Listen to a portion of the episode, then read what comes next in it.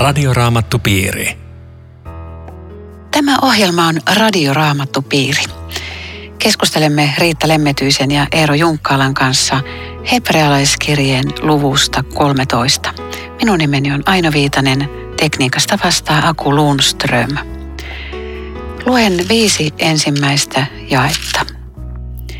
Pysyköön veljes rakkautenne elävänä. Älkää unohtako osoittaa vieraanvaraisuutta, sillä jotkut ovat yösiaan antaessaan tulleet majoittaneeksi enkeleitä.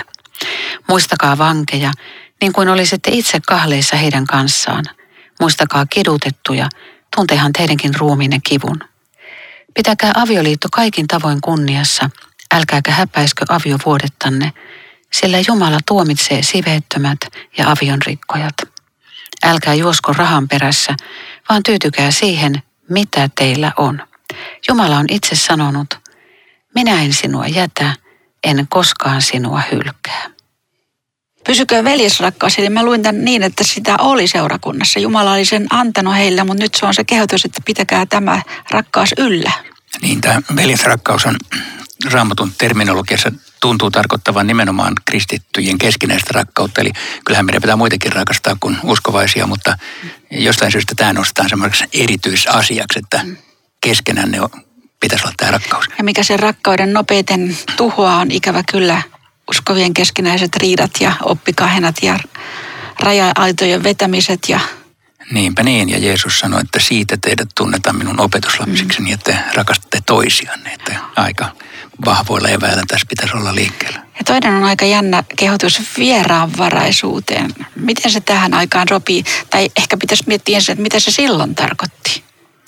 Ja tarkoittiko se jotain muuta kuin nykyään? Niin mä ajattelen, että ainakin sitä, että se oli tähdellisempi, koska tota, jos tämä nyt meni Roomaan tämä kirje mahdollisesti, se oli pääkaupunki, siellähän piti asioida vähän niin kuin joskus meilläkin Helsingissä, että mistä majapaikka. Se meni, siihen meni aikaa, kun sai asiansa hoidettu. Ja toinen on se, että, että kristittyä vainottiin jopa niin, että kodeista joutui lähtemään. Mistä mä saan sijaan, yösijaan? Vieraanvaraisuus.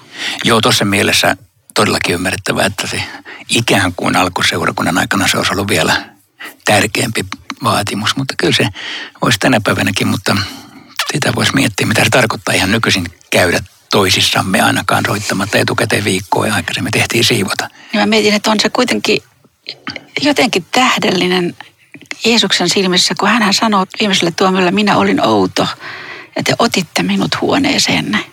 Eikö siinä ole sama ajatus, että, että annoitte sijan, osoititte vieraanvaraisuutta? Joo, vaikka voisi tarkoittaa sitäkin, että niin, kenet on silloin otettu huoneeseen, kun Jeesus on ollut, niin. ollut siinä ikään kuin läsnä. No, ehkä, ehkä just uskovaisia, toisaalta ketä tahansa ihmisiä. Mm. Sinähän sanotaan lauseen toisessa osassa, että jotkut ovat yö sijaan antaessaan tulleet majoittaneeksi enkeleitä. Jos, niin, keitä ne ovat? Jos sen tietäisi etukäteen, niin ilman muuta hänelle annetaan yösiä ja oma makuuhuone, mutta tässä viitataan varmaan Abrahamin ja Lootin kokemukseen, joille todella kävi näin, mutta se on aika jännä sovellus siitä vanhan niin. testamentin tapahtumasta. Mutta eikö vieraanvaraisuuden osoittaminen ole aika vaikeaa nykyään?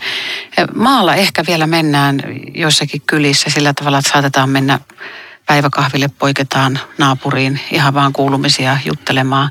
Mutta kyllä kaupunkiyhteisössä se on aika tarkkaan saneltu, että, että pitää sopia etukäteen, milloin tullaan. Se on, se on valitettavaa, että se on mennyt semmoiseksi, mutta niin se meilläkin on. ei voi mitään. Pitää tietää jopa ovikoodi, ei voi mennä noin vaan enää. Joo, mutta nämä enkelit tosiaan, niin ne ei ole semmoisia, joilla on siivet. Niin. Vaan ne on, ne on ihmisiä, jotka, joista tulee tämä sama iloinen yllätys, että hei, kiva, että ne kävi. Sitten on tämä, muistakaa vankeja. Siis silloinen tilannehän oli se, että kristittyjä oli vankeudessa. Ja jos toiset uskovaiset ei pitänyt heistä huolta, niin ei kukaan pitänyt huolta. Ei ollut mitään vankeudenhoitoa. Että heille piti tuoda vaatteita, rahaa, jos, jos joku saattoi ostaa vapaaksi ja, ja ruokaa. Se oli ihan oikea. Niin, tässä on mielenkiintoista se, että ei puututa heti niin kuin siihen moraaliseen puoleen, että, että kärsin nyt siellä, kun on töppäily, vaan lähdetään liikkeelle siitä, että hoidetaan ja pidetään huolta ja, Ja se on, se on se rankaisu jo itsessään se, että Joo. siellä vankilassa ollaan. Tämä vangit, niin nehän ei välttämättä ole siis toisia kristittyjä, vaikka usein ehkä olikin. Mm. Mutta ei tässä sanota, niin kuin sä sanoit juuri, että tämä periaatteessa ketä tahansa, Joo. niin ota huomioon, käy katsomassa ja välität sillä just Kristuksen rakkautta. Mä mietin sitä, että mitä tämä tänään voisi olla. Muistakaa vankeja. Ja mulla tuli mieleen, että jos tähän lisäisi muistakaa yksinäisyyden vankeja, niin se olisi tätä päivää. Aika hyvä. Todella ajankohtainen sana. Joo, kyllä. Mutta tässä varmaan puhutaan ihan vankila vankilassa. Tässä Joo, kyllä, joo, joo, se oli se joo. tilanne silloin. Joo, kyllä. No toi, mua puhutteli toi neljäs jae.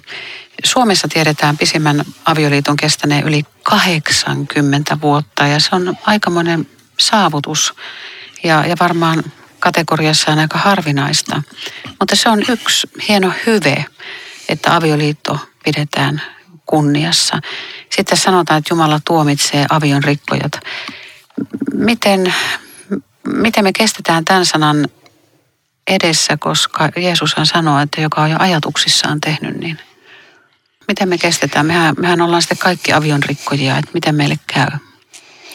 Niin, nämä on nyt kaksi eri asiaa. Siis, siis jokainen tekee syntiä ajatuksissa ja, ja motiiveissa ja asenteissa, mutta tämä on eri asia siinä mielessä, että tässä varoitetaan siitä, että ei rikota avioliittoa, että se pidetään kunniassa ja pyhänä. Mutta nythän sä tuomitset sitten ne, jotka on, joille on tullut avioeroja ja ehkä ne on mennyt uudelleen naimisiin, niillä on ollut ongelmaa elämässä, niin onko se nyt tuhoon tuomittuja?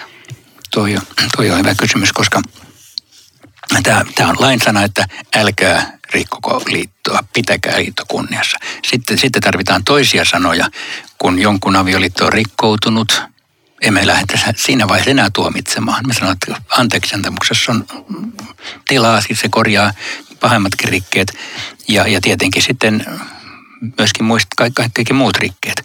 Mutta näitä sanoja täytyy lukea silloin, kun ihminen on, sanotaan nyt vaikka kiusauksessa rikkoa avioliitto, että älä tee sitä. Näin ei pidä tehdä, varo sitä, pidä, pidä liitostas huolta. Silloin elämä menee hyvin. Ja jos, jos miettii sitä, että, että kristinuskon kaikkein, yksi kaikkein vaikuttavimmista vaikutuksista yhteiskunnassa oli, että se loi hyviä koteja. Se oli ihan uusi asia. Silloin tehtiin just näiden seksisuhteiden kanssa ihan mitä lystää ja sillä ei ollut minkäänlaista, ei ollut mitään tämmöistä kunnioitusta ja tämän kristinusko toi avioliittoon ja koteihin ja miten lapsiin suhtaudutaan. Ja tätä varmaan kirjoittaja, niin kuin, tästä hän muistuttaa, että muista, muista myös omaa kotiasi, että se säilyisi tämmöisenä niin kuin Jumala sen halus. Että ei välttämättä niin kuin siitä avion rikkomisesta puhuta niinkään, vaan säilytä hyvä, minkä olet ymmärtänyt Jumalan tahdoksi. Toi, toi on hyvä pointti siis tämän päivän avioliittokeskusteluun, Joo. tai mikä sanoit. Sitten onhan tässä pitäkää avioliitto kaikin tavoin kunniassa, siis ei avoliitto. No niin. ajattelee tätä päivää. No, Joo, kyllä, kyllä. Muuten avioliiton pitkästä aviosta tuli mieleen, kuulin tässä eilen juuri jonkun kertovan, että Amos Ots oli, häneltä oli kysynyt, mikä on pitkän avioliiton salaisuus, niin on kolme salaisuutta. Ensimmäinen on kompromissiteko, toinen on kompromissin teko ja kolmas on kompromissin Hyvä. teko. Että aika realistinen kuva avioliiton säilymisestä. On joo. Niin ja joku Kyllä. sanoi, että, että tota, aina jos tulee riitaa ja epäselvyyksiä ja rupeaa niin kuin keittämään, niin pitää lähteä ulos kävelemään ja, ja sitten kenkäpareja oli aika paljon kulunut. Että, Joo. Ja sitten pappi kysyi aviomieheltä, että miten on mennyt saatuaan just tämmöisen ohjeen, niin hän sanoi, että hyvin, mutta kyllä on paljon ulkona saanut juosta. Joo, juuri näin. No tosiaan jakeessa viisi, älkää juosko rahan perässä, vaan tyytykää siihen, mitä teillä on. Kyllä ihminen tarvitsee rahaa ja, ja tietyn määrän maallista omaisuutta, että hän edes tyydyttävästi voi elää. Sitten kumminkin sanotaan, tyytykää siihen, mitä teillä on. Eikö ihminen saisi pyrkiä saamaan taloudellista voittoa? Raamatussa tosiaan rikkaus ei ole synti, eikä köyhyys ansio. Eli siis ei tämä talous ole semmoinen, että, että mitä vähemmän sulla rahaa, sitä paremmin menee Jumalan edessä. Mutta musta on hyvin sanottu, älkää juosko rahan perässä. Siis tarvitsette sitä kyllä, se on elämän realiteetti, mutta ei ihan tolkuttomasti juosta sen perässä. Ei tässä sanota sitäkään, että älkää hankiko sitä äh, mahdollisesti paljonkin. No saako lotota ja pelata eurotsackpottia? Onko se raamatullista vai onko no se ei hölmöä? ainakaan, ei ainakaan kaikkia niitä.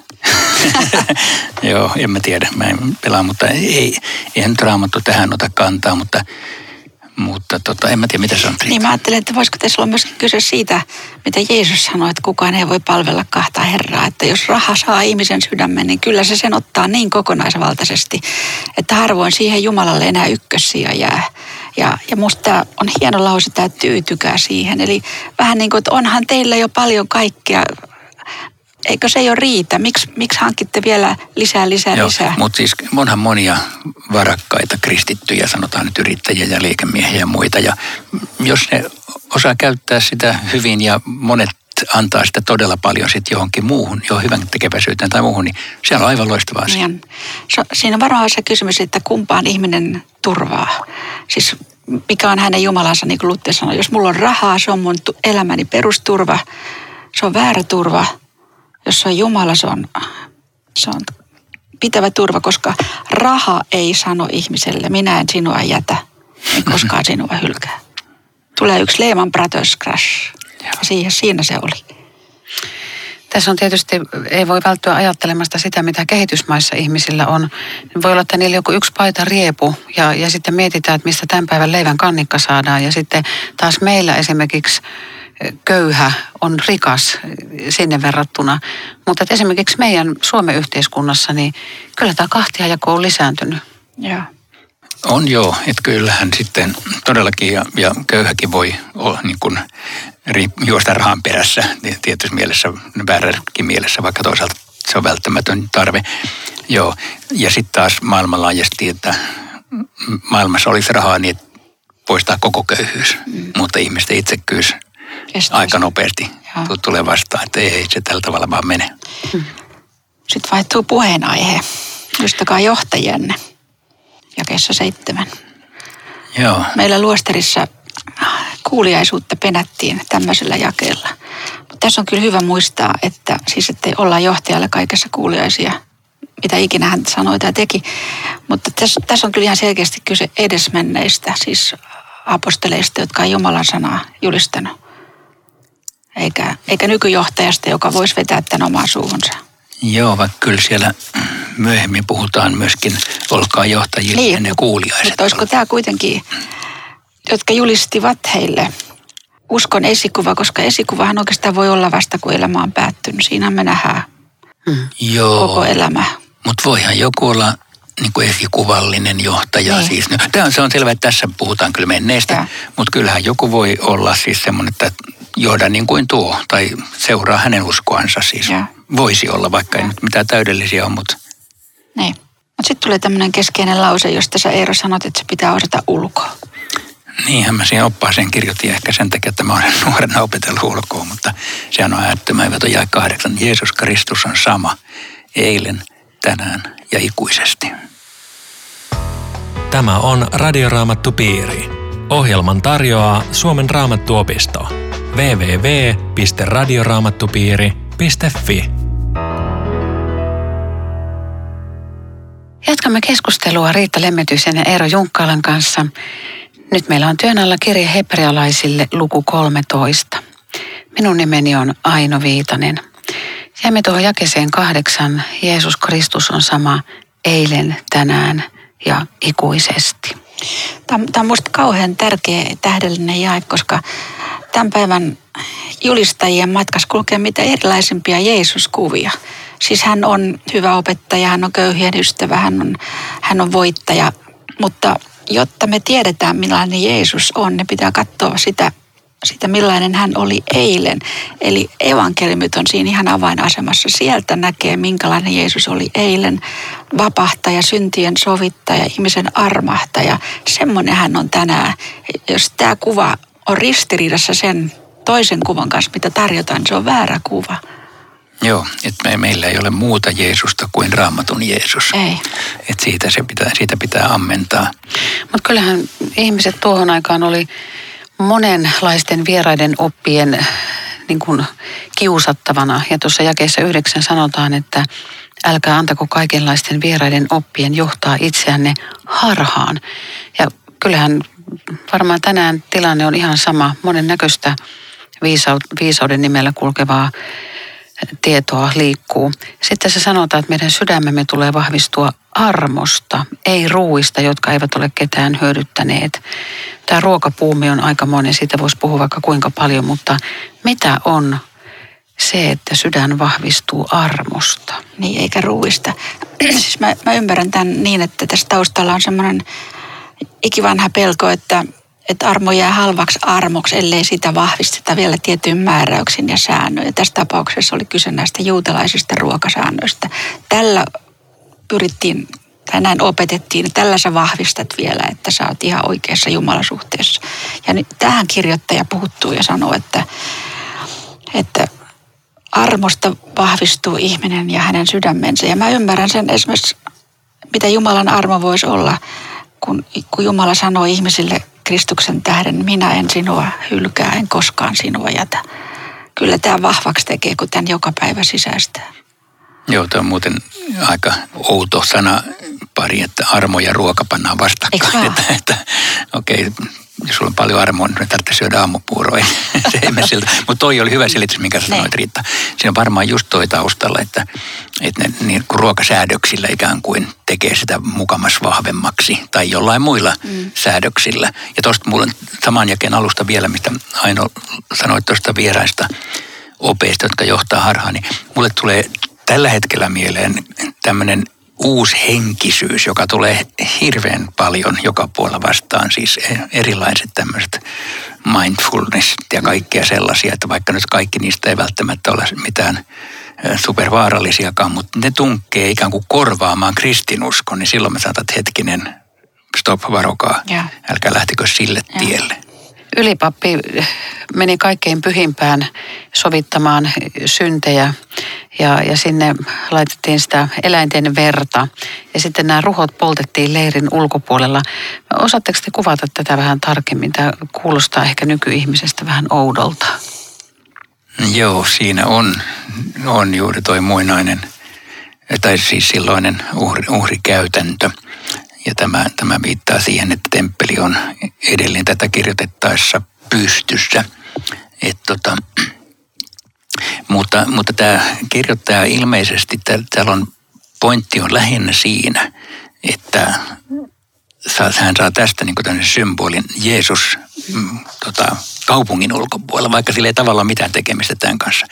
Mutta se ajatus, että, että nämä uhrit leirin ulkopuolelle, Jeesus ulkopuolelle, sitten vielä kolmanneksi me ulkopuolelle. Tässä on tämmöinen mielenkiintoinen kolmi, eh, ikään kuin kolmijakoisuus tai kolme tulkintanäkökulmaa saman asiaan. Niin, eli siellä on vanhan liiton aikana niin ne eläinten ruhot poltettiin leirin ulkopuolella.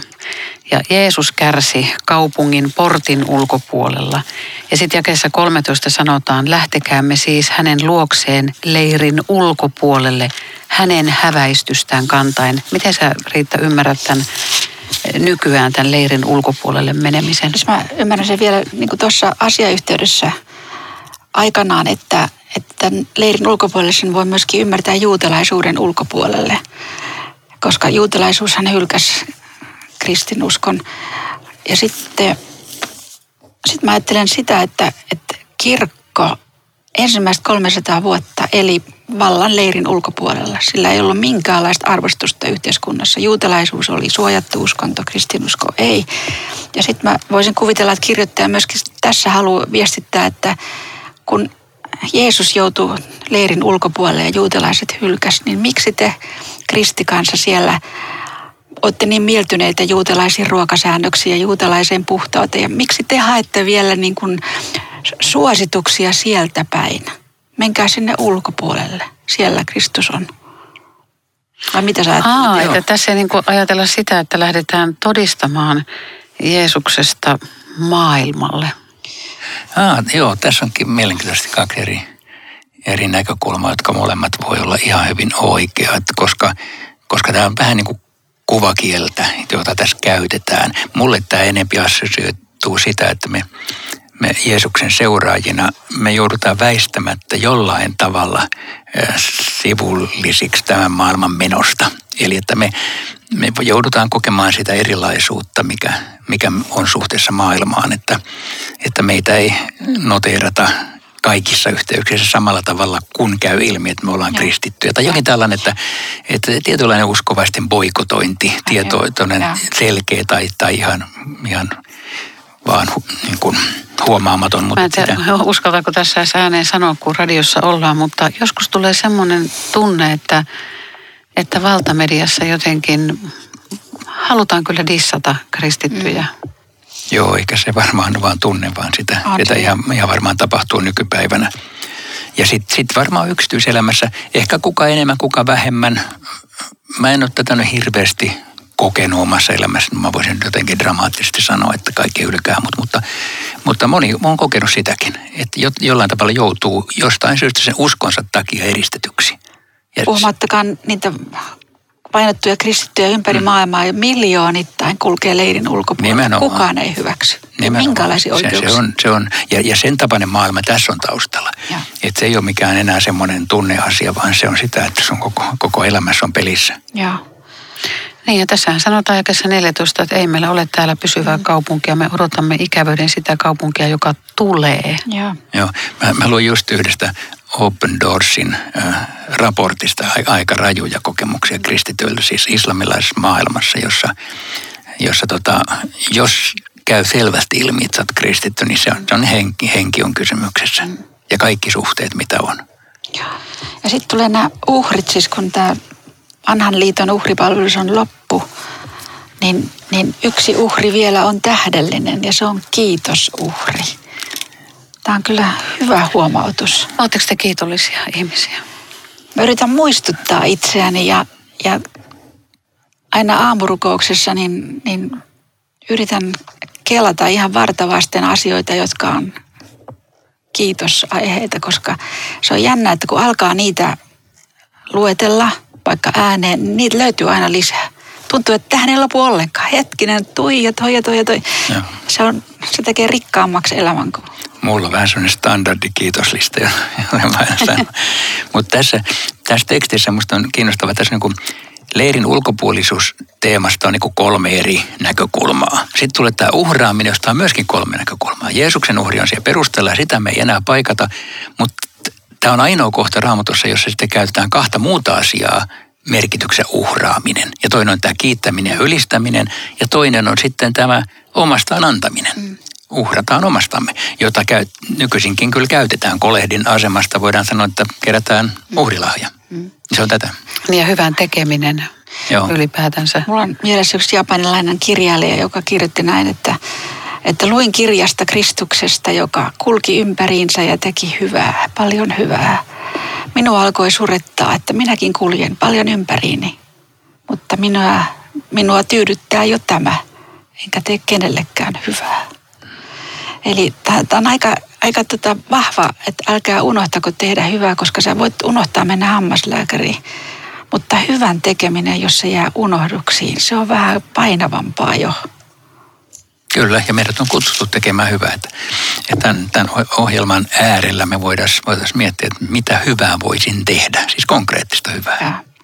Siis silloiset Jumalan palvelukset muuten oli semmoisia, vähän niin kuin Afrikassakin, että, että ihmiset toi lahjoja varakkaammat Jumalan palvelukseen ja sen jälkeen ne lahjoitettiin köyhille. Et se oli ihan konkreettista tämmöistäkin, joka varmaan silloin tuli monelle mieleen. Tässä on jakeessa 17 tästä johtajille kuuliaisuudesta.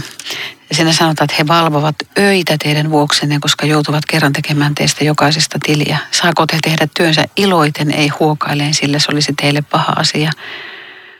Tämä on aika voimakas jae, että, että onko meillä sellaiset johtajat, jotka valvoo öitä meidän vuoksemme? Joo, mä mietin juuri, että pappi valvoo öitänsä lähden seuraavaa saarnaa valmistaessaan. No, kyllähän sekin tähän tavallaan kuuluu teidän vuoksenne, jos hän sitten Jumalan edessä käy sitä kamppailua, että mitä tästä huomenna sanoisi tai viikon päästä, niin... Tuon niin. voisi kääntää myöskin niin, että he vartioi, he, he varoittaa ajoissa – että sitäkin se varmaan tarkoitti. Niin, sehän on paimenen yksi Niin. tehtävä. Nimenomaan pitää huolta lampais, lampaistansa niin sanotusti tällä tavalla, että Joo. suojelee susi- susilta. No hebrealaiskirja on ollut pitkä, pitkä kirja ja, ja nyt tullaan päätössanoihin. Ja 20 on hyvin merkittävä. Rauhan Jumala, joka ikuisen liiton uhriveren tähden on nostanut kuolleista lampaiden suuren paimenen, meidän Herramme Jeesuksen. Tämä on, on hieno. eikö vaan? Siis Ja, joo, kun Jumala antaa käskyjä ja kehotuksia, mitä meillä tässäkin luvussa oli, niin ei hän ole Jumala, joka piiskaa ihmistä, vaan hän on rauhan Jumala. Hän haluaa hyvää ihmiselle läpeensä kaikilla kehotuksilla. Sitten sitten tämä paimen, siis antiikin hallitsijat oli paimen ja semmoinen kunnian nimi heillä mielellään oli. Ja he vuodetti valtavasti verta.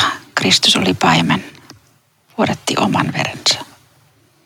Kaupasta kohta. Edellisjakeessa toi kirjoittaja pyytää esirukousta. Pyydän teiltä esirukousta, että jo pääsen takaisin teidän luokseni. Ja tämä on vaan kiinnostava pieni yksityiskohta siitä, että tämän kirjeen saajat tietää, kenestä on kysymys, vaikka me emme tiedä. Harmittaa. Joo, ja tota, pyytää esirukousta. Siis varmaan odotettavasti tunnettu hengellinen johtaja, jolla varaa kirjoittaa näin mahtava kirje, pyytää esirukousta. No, se on aika kiva. Eikö vaan? Joo. Nöyrä. Nöyrä, joo. Joo. Niin ja siellä on merkitystä, ne esirukoukset Just niin, auttaa. just niin. Tuo jää 21 sanoo hyvän äh, asian tässä toisessa lauseessa. Sen, mikä on hänelle mieleen, hän itse tehköön meissä. Että se, se ei ole niin kuin meidän teko, Mm. vaan, vaan se, mikä on hänelle mieleen, hän, hän itse tekee sen. Hän ja Jeesus Kristus. Ja aamen tulee vielä perään. Mm. Mitä sanotte nyt tästä meidän pitkästä matkasta hebrealaiskirjan parissa? Aa, meidän täytyy kohta sanoa myöskin jatkosta, mutta tämä oli aika vaikea kirja, mutta kyllä tämä mun mielestä on mielettömän antoisa. On ja se, jotenkin se pelastusvarmuus, mikä täältä nousee, Kristuksen uhri, ainutkertainen, kertakaikkinen, se, on- se on väkevää puhetta. Kyllä. Se on vanhan testamentin tulkintaa ja selitystä. Nyt seuraavalla kerralla meillä alkaa täysin uusi kirja ja se on kolossalaiskirje. Ja nyt kuulijoille muistutuksena se, että, että siihen on tehty jo Eero Junkkaalan radioraamattupiiriopas ja se löytyy Paavalin viimeisistä kirjeistä. Eli aloitamme ensi kerralla kolossalaiskirjeestä ja siitä on jakso Paavalin viimeisissä kirjeissä tässä radioraamattupiirioppaassa. Lähettäkää meille myöskin kysymyksiä, koska toukokuun lopulla me vastaamme viimeisessä ohjelmassa ainoastaan kuulijoiden kysymyksiin. Rukoiletko Riitta tähän lyhyesti? Herra, me kiitämme siitä, että meillä on tämmöinen Jumala, rauhan Jumala, joka tänäänkin haluaa meille jokaiselle hyvää, jonka ajatuksissa on antaa meille tulevaisuus ja toivo, myös kaiken vaikean keskellä. Me kiitetään siitä hinnasta, jonka maksoit, jotta olisi rauha meidän ja sinun välilläsi. Ja rukoillaan, että yhä enemmän ihmisiä myös omassa maassamme löytäisi yhteyteen rauhan Jumalan kanssa. Amen. Ja tuota opastahan löytyy osoitteesta perussanoma.fi. Kiitos mukana olostasi. Tavataan viikon kuluttua. Hei. Radioraamattupiiri. www.radioraamattupiiri.fi